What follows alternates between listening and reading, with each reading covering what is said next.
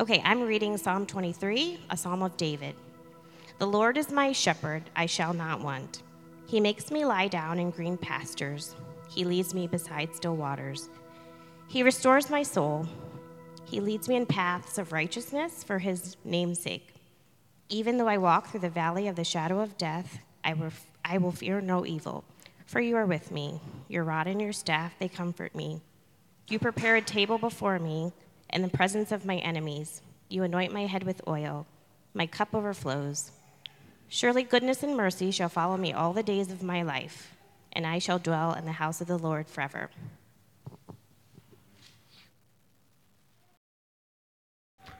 You may be seated.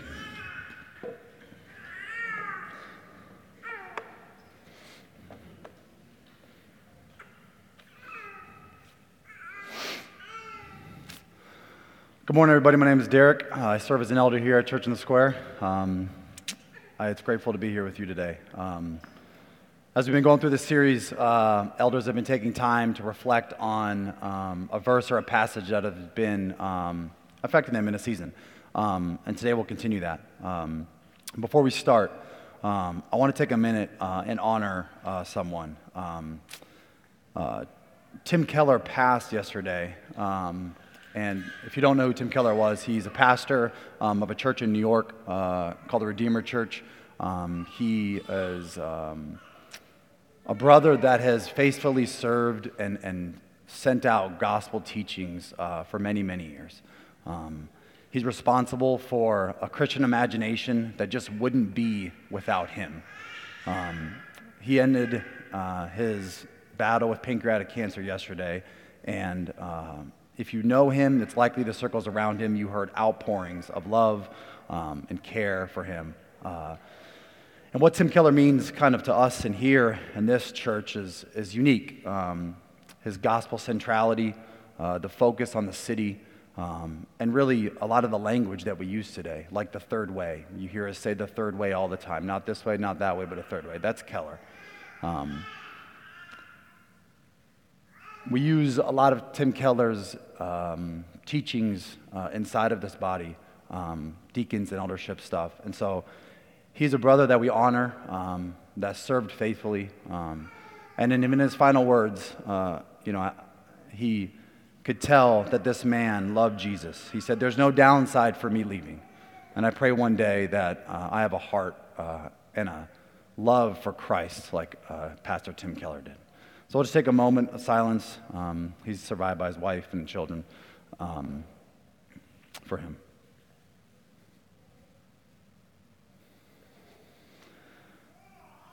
So Aaron was scheduled to preach today.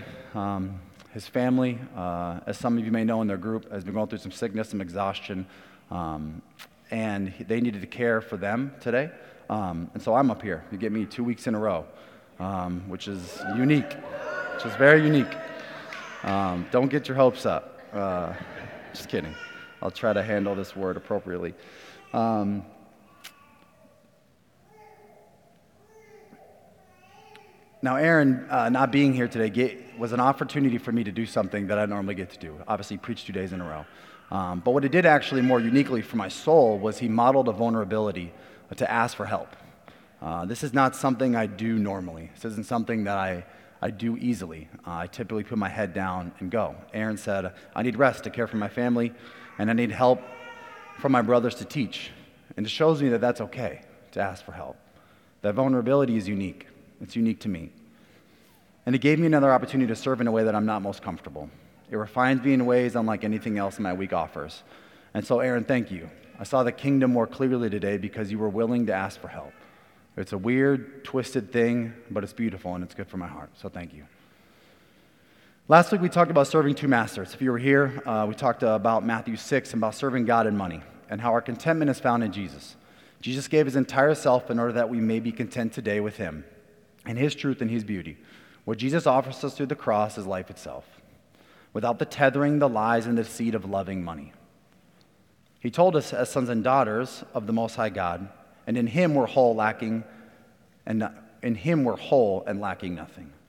This all sounds fine, and it's all true. I mean, it's very true. And the comforting of and comforting, but this truth is something I deeply battle with to believe week in and week out. Day in and day out, meeting to meeting, task to task, event to event. That Jesus actually offers contentment that I can feel in my being today that needs no augmentation, no additions, no newness. In fact, this contentment was poetically being written before Jesus was even close to entering earth. Thousands of years before he showed up as fully man and fully God. David, the shepherd, the warrior, the king, the adulterer, the murderer, and the man was writing about contentment in his God. The book of Psalms was mostly written by David, offers us a poetic and beautifully constructed organization of words that offer living, breathing, and lifelike responses, emotions, and feelings to our God from humans. So today I'd like to discuss Psalm 23 and how God is with us. The Lord is my shepherd, I shall not want. He makes me lie down in deep green pastures. He leads me by still waters. He restores my soul. He leads me in paths of righteousness for his name's sake. Even though I walk through the valley of the shadow of death, I will fear no evil. For you are with me.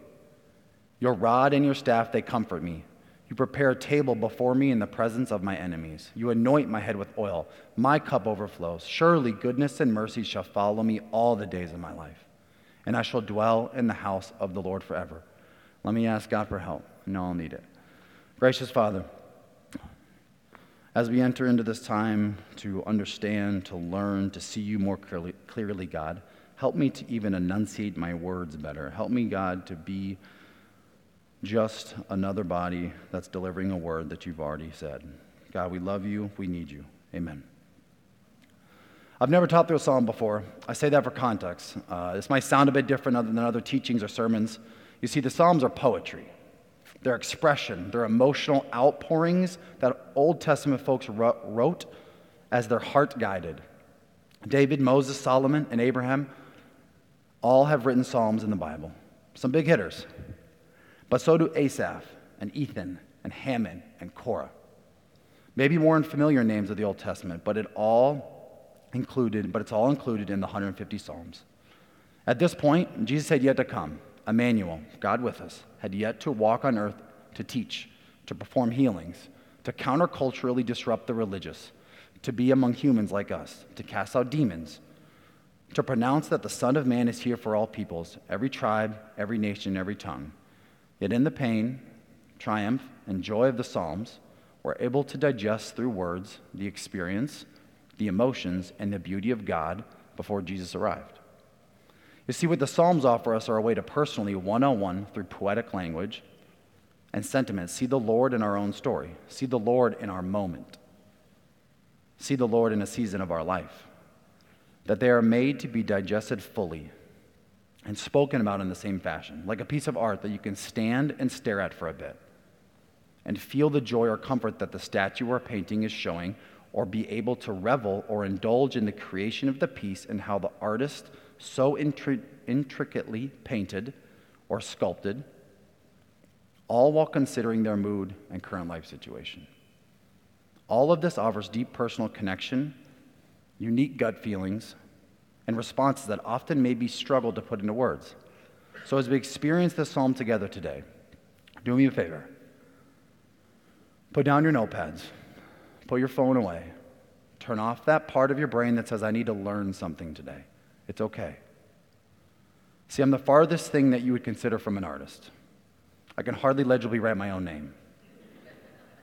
But I can talk a plant into a 30-minute conversation, really about anything. So I invite you to learn as I am. I invite you to receive the beauty and power of this psalm and the affections it's created and how its words have shown up in my life.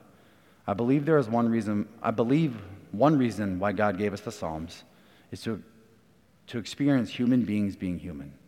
They're personal, and they should be taken so.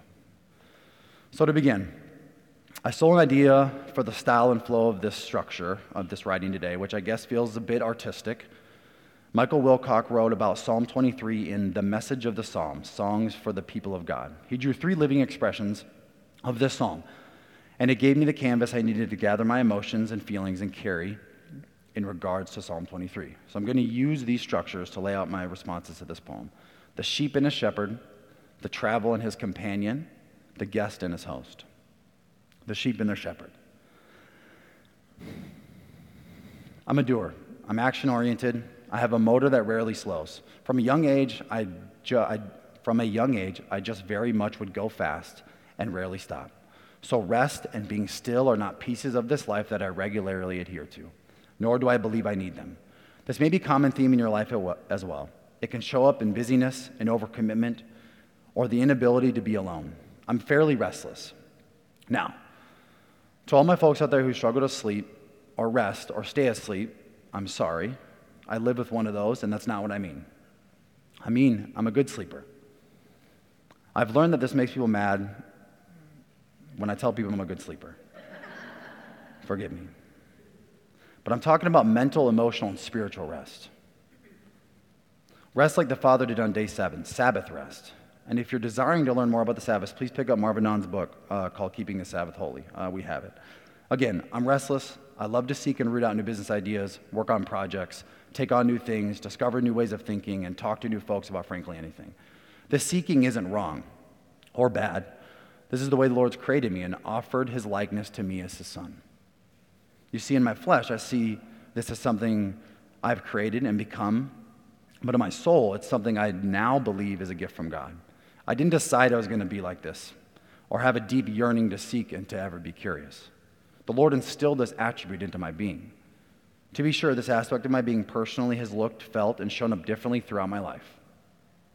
And it's not always been positive, but it's a part of my persona. And I cling to it quite a bit. But what the deepest part of my soul believes is that I'm still a sheep. Yes, I may own a lot of titles on this earth, and honestly, I'm not that into all of them. Even elder can offer a title that seems higher or better or more holy or whatever, but I'm just a sheep, and it comforts me to know that, which makes no sense. And this isn't some passive humility. I mean, is it even possible to be humble if you say I'm being humble? See, what I desire is us to learn in the peace and contentment that's found in being part of a flock and not holding it all together. In the first couple of verses, David writes, "The Lord is my shepherd, I shall not want. He makes me lie down in green pastures. He leads me by still waters. He restores my soul. He leads me in paths of righteousness for his name's sake." Though you may think my Nebraska roots would have informed my agricultural understanding of sheep and shepherds, it did not. We had some dogs. I lived on a street with houses and cars and stoplights with paved roads and stores and schools and all the things people like to ask me if I had in Nebraska when I grew up. And not growing up in the church, this idea was foreign to me, though it shows up many, many times. Sheeps and shepherds. Until I began to read Psalm 23 and experience the care a shepherd really required to offer his sheep, it just felt churchy to me. My eyes were closed and my heart wasn't seeking. You see, David was a shepherd before he was called to rule. So writing Psalm 23 later in his kingship would have real nostalgia and deep understanding of what a shepherd needs and what his constituents would need. And I think it shows up here in David's description of God, who did hear for him as he needed throughout his life. He makes me lie down in green pastures. He leads me beside still waters. He restores my soul. He leads me in paths of righteousness for his name's sake. God makes us rest, Sabbath rest. God leads us to peace, soulful contentment. God restores us, everlasting restoration. God shepherds us. He's with us. God is my shepherd and I am the sheep. I don't have to figure it all out. I don't have to plan a perfect week to get rest. I don't have to lead in all that I do.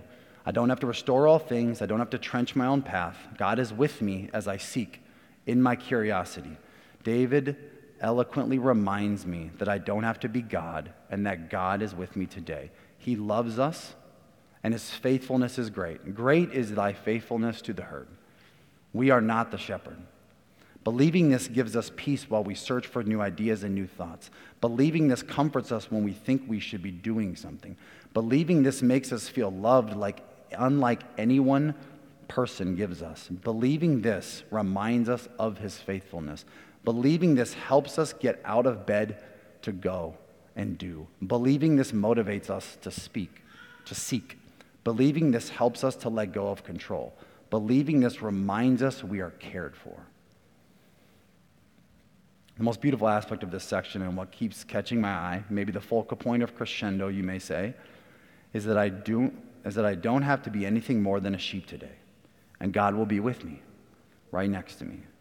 Being an actual shepherd would have required you to sleep with the herd, to act as guide, to act as purveyor, to act as physician, and to act as decision maker. David did this with sheep in the field and with his constituents during his kingship, yet he needed to pen a piece of poetry that reminded him he still needed care. He still needed someone to heal him. He still needed to be led. He still needed rest. He still needed a God that gives freely a path to righteousness. So when I wake up and I can't rid myself of stress or thought that I just can't be X, Y, or Z today, I read this psalm, and it offers me an emotional response. See, it's not that it offers me an emotional response that always heals or always fixes. For sure, sometimes it does in an instant, and I can excel. But other times, it's just the exit ramp I need to stop the pedal to the floor stress, It's just the exit ramp I need to stop the pedal to the floor stress race my mind is hammering down. It says I don't have to think even harder to pray the right prayer in that moment or find the right words, because I think in the moment I need to realign my physical and spiritual selves to God before He will offer me peace, before He will give me comfort. I just stop and I just read. The Lord is my shepherd, I shall not want. He makes me lie down in green pastures. He leads me beside still waters. He restores my soul. He leads me in paths of righteousness for His name's sake. I experience this in the moment by myself, and it reads me and returns with something unique each time. It's here for emotions. It's here for experiences. It's here for care. It's not a piece of information that has a right or wrong theological disposition. It's a piece of art that offers its viewers a response in the moment. It offers you a shepherd. Try it. Let's move on to the traveler and his companion. I'm not that old. I feel like I need to say this because a couple of months ago I sat down with a member from our church and his father, who's in his 80s. And when I sat down and introduced myself, and he looked at his son and he said, "I thought I was meeting with an elder." It was great. Honestly, it was incredible. It came with a wave of reality that I adore and feeds my soul. I'm grateful for that brother's words in check. My point here is not that I'm old or young. I'm 36 years old, and in my small amount of maturity, I'm working on my waiting. I don't wait well, or really at all. I learned pretty early I could take what I want when I wanted it. You probably know that by now. So waiting was really foreign to me. Yet I was in constant waiting, and in my restlessness is when I felt lost, when I felt attacked, and when the darkness and where the darkness in my heart would show up and at times boil over. Wandering in the darkness and waiting by myself gives me the heebie-jeebies. It's scary. I can quickly spiral my emotions and feelings into false realities and truths. I offer a place for disbelief, unworthiness, shame, and guilt to take life inside my heart, so I get worried and I get anxious. If not redirected, calmed, or put to death, I begin to act on these, and it never represents my true self, nor the God that I call Father. But it happens, right? Spiritual warfare on the evil one is alive and well today. Don't take that for granted. A couple weeks ago, my group, we started talking about demons and angels and spiritual warfare and unique aspects of spirituality that aren't that mainstream, but 100% present as they were 1,000 years ago. What we all stumbled to discuss or defend or search for or truce about and seek answers to was that we all experience these aspects of the valley of the shadow of death or darkness in personal and unique ways. Your darkness looks different than mine, and my darkness looks different than yours, but let's name it. It's darkness. It's tangible in our interactions, it's emotional in our bodies, and it's ever present where we look. When I wait, the exposure of darkness is there. Peter says, "Your adversary, the devil, prowls around like a roaring lion, seeking someone to devour." See, I didn't always believe this. I didn't believe evil lurked, or that evil one had power, or that darkness could overtake me. But in waiting, I see it. I feel it. It's heavy and waiting. Like a ton of bricks, I can experience a barrage of thoughts that ping in my head, back and forth, to and fro, like waves crashing, then balls shooting, and my heart races, and I start to breathe differently. The thoughts keep coming. I'm traveling on the road, and right now I can't stop having these thoughts. Maybe you've had these thoughts before, or maybe this week, or maybe this morning. We're not accomplishing enough. We're not busy enough. We're not representing myself well enough. We're losing control. We're going to screw it up. We're missing something. We're lost. See, the road didn't change. We're on the same road we were on a day before or a moment before. It's now a road that feels like the path is tightening down. The trees are hanging over with little room to wiggle. The brush and edges are steep. And with one move, we could fall. We could slip. We could lose it all. We're likely not physically or presently doing anything out of the ordinary. We're simply waiting for news of change or news of decision or news of praise or news of newness, but we're emotionally ungrounded, and in the valley of the shadow of death, we're fearful. And for me, in that moment, I'm only in the kitchen trying to decide what to eat for breakfast, and it's 5:30 in the morning, and all I wanted to do in that moment is get on my phone and press fast forward on my waiting. Email, call, text, new task list, new note, schedule change, order a new book, find a new podcast. Boom. It's 5:45 in the morning and I'm exhausted. I'm an emotional shell of myself and traveling alone. Tired, cold, out of bandwidth. But here I am, same road, same kitchen, same valley. I anxiously await in the waiting, yet the Lord never left me. God is with us as we wait. He was there the whole time, waiting with me in the valley. He's not the traveler's compass or guidepost that points us occasionally in the right direction, but is the companion that is walking next to you, next to us, encouraging us along the way in the valley. He says, I'm with you. I'm near. I'm still here. Even though I walk through the valley of the shadow of death, I will fear no evil, for you are with me. Your rod and your staff, they comfort me. A companion isn't a tool that the carpenter wields or controls by or controlled by electricity that needs to be turned on, or a battery that needs to be charged after it dies. The companion's alive and well and sharper than any two-edged sword. He fears no evil and gives us strength when I just cannot.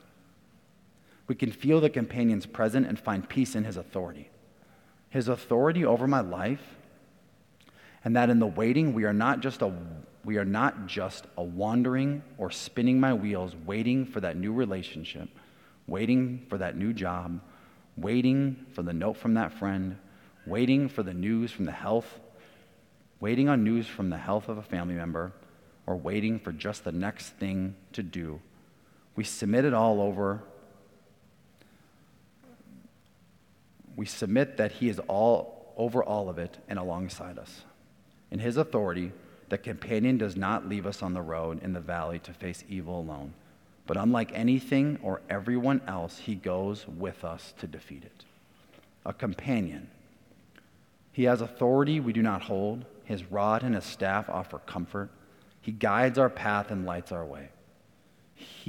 His will is not disrupted by mine or yours, or Church in the Squares, or some other institution of the world. It's his will. His way does not waver when he is weary. His light remains on. It's hard to even write this section, as I constantly have had to go back and reread my notes to remind myself that I am not alone. Psalm 23 brings the God of the universe, a God that is big, and too big to put in a box, right into my kitchen. On the way to school to drop off, as you log on for that first call, as you commute to work, and on the way to see that person, or that friend, or that boss, or that family member, or that person you don't even know. God is with me while I wait. He's with you.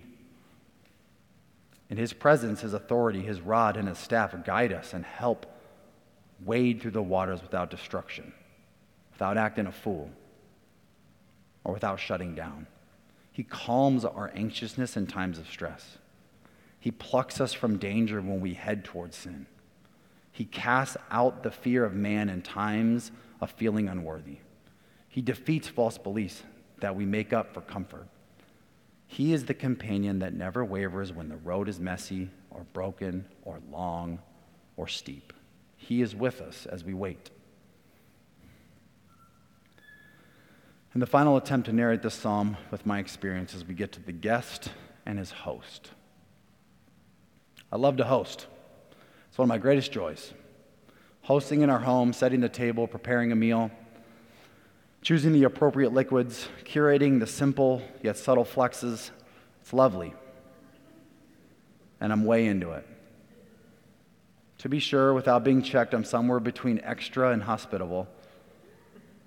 But I'm drawn to the deep and emotional feeling of hospitality and provision, a desire to provide and provide well. I have a provider complex, for sure.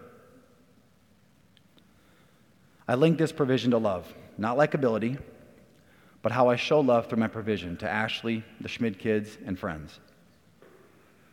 It's definitely a love language of mine, and I'm probably Greek or Italian in my ancestry because my desire for full bellies, well-chosen drinks, and everyone having what they need to belong is woven into my being. I get a lot of life from this. And it's really an outpouring of what I experienced from the Lord in ways I never thought possible. But I don't always believe this truth, that my God, the Lord of hosts, has prepared a table before me. And isn't provision from the Lord tricky? Who earned that dollar? Who put that job in front of you? Who timed up the meeting of that relationship? Who navigated the options of choice on where to live? Who made it possible to be here today, sitting in these chairs? Who can prepare room for themselves in heaven? My flesh says I do. That's me, I crushed it. Or I waited the best. Or I discerned the Lord more accurately. Or I was more patient. Or, well, if you only knew how hard I prayed. For sure, prayer, discernment, and waiting are part of each believer's story. But even David, King David, wrote, "You prepare a table before me in the presence of my enemies. You anoint my head with oil. My cup overflows. Surely goodness and mercy shall follow me all the days of my life, and I shall dwell in the house of the Lord forever." Our God provides opportunities, decisions, and choices for us because he loves us deeply without the manipulating quid pro quo of this world. We just aren't that powerful. We just aren't. For some of us, this is good news. For others, this sounds foreign. See, the world says to get what's yours, go get it, man. Shoot, girl, you deserve that.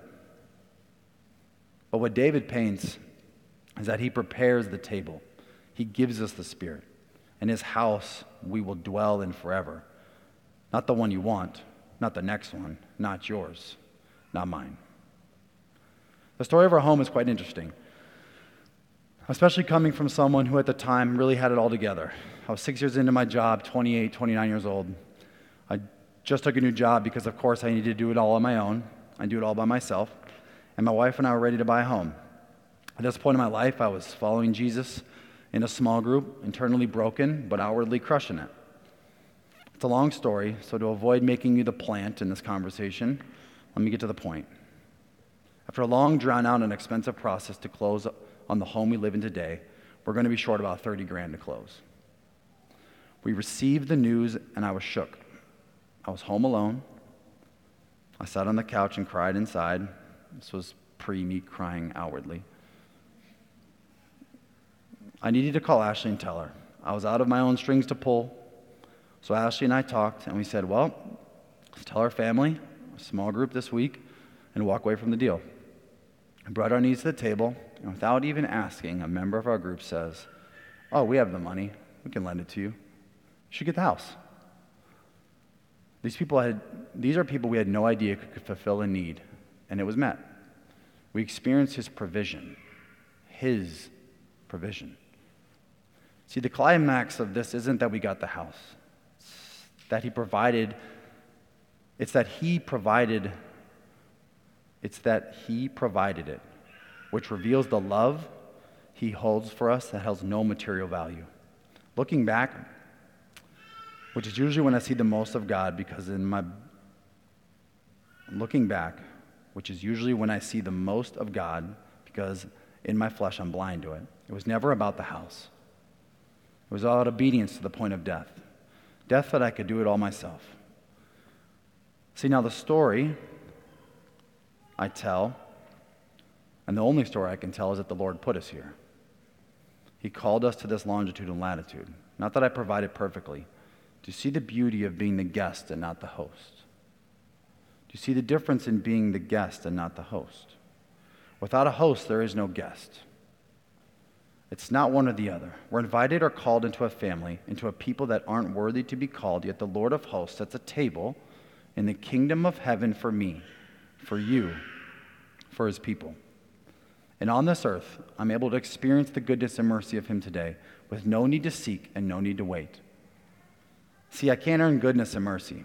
I can't perfectly prepare a smoked piece of goodness and serve it with a classically shaken mercy cocktail in the house of the Lord during a three-course meal. I just can't do it. See, goodness is defined by the character of whom David writes and the character of whom to come. Mercy shows up through the Son of Man who took my place on the cross, provides my final dwelling place, which doesn't need a down payment or a good real estate agent. Emmanuel, which means God with us, came as a man to shepherd his flock that wasn't all the same, that didn't all fit together.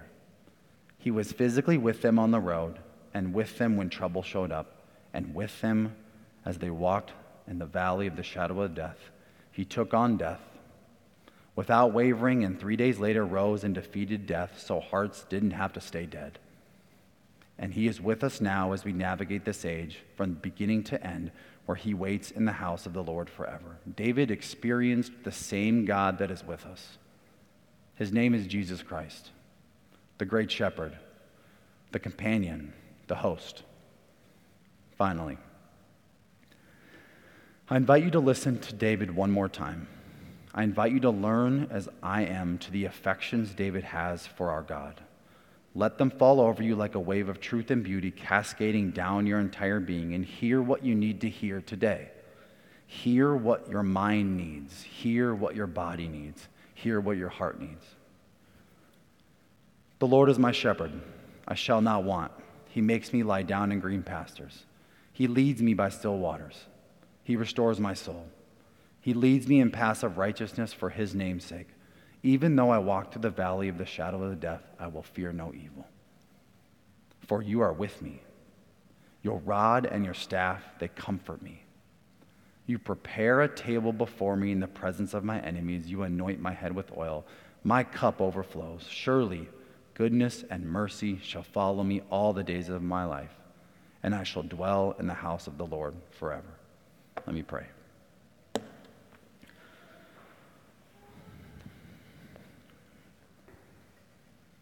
You're a big, big God. You're a big, big God that does big, big things. Things that we can't fathom, things that we don't fully understand, things we may never be able to put the right words on. But you're a God that came in human form, that desires a one-on-one relationship so that we today may feel, experience, and have the emotions of living and walking alongside our God. Thank you for showing up in real time for us, God. God, please bless our minds, bless our bodies.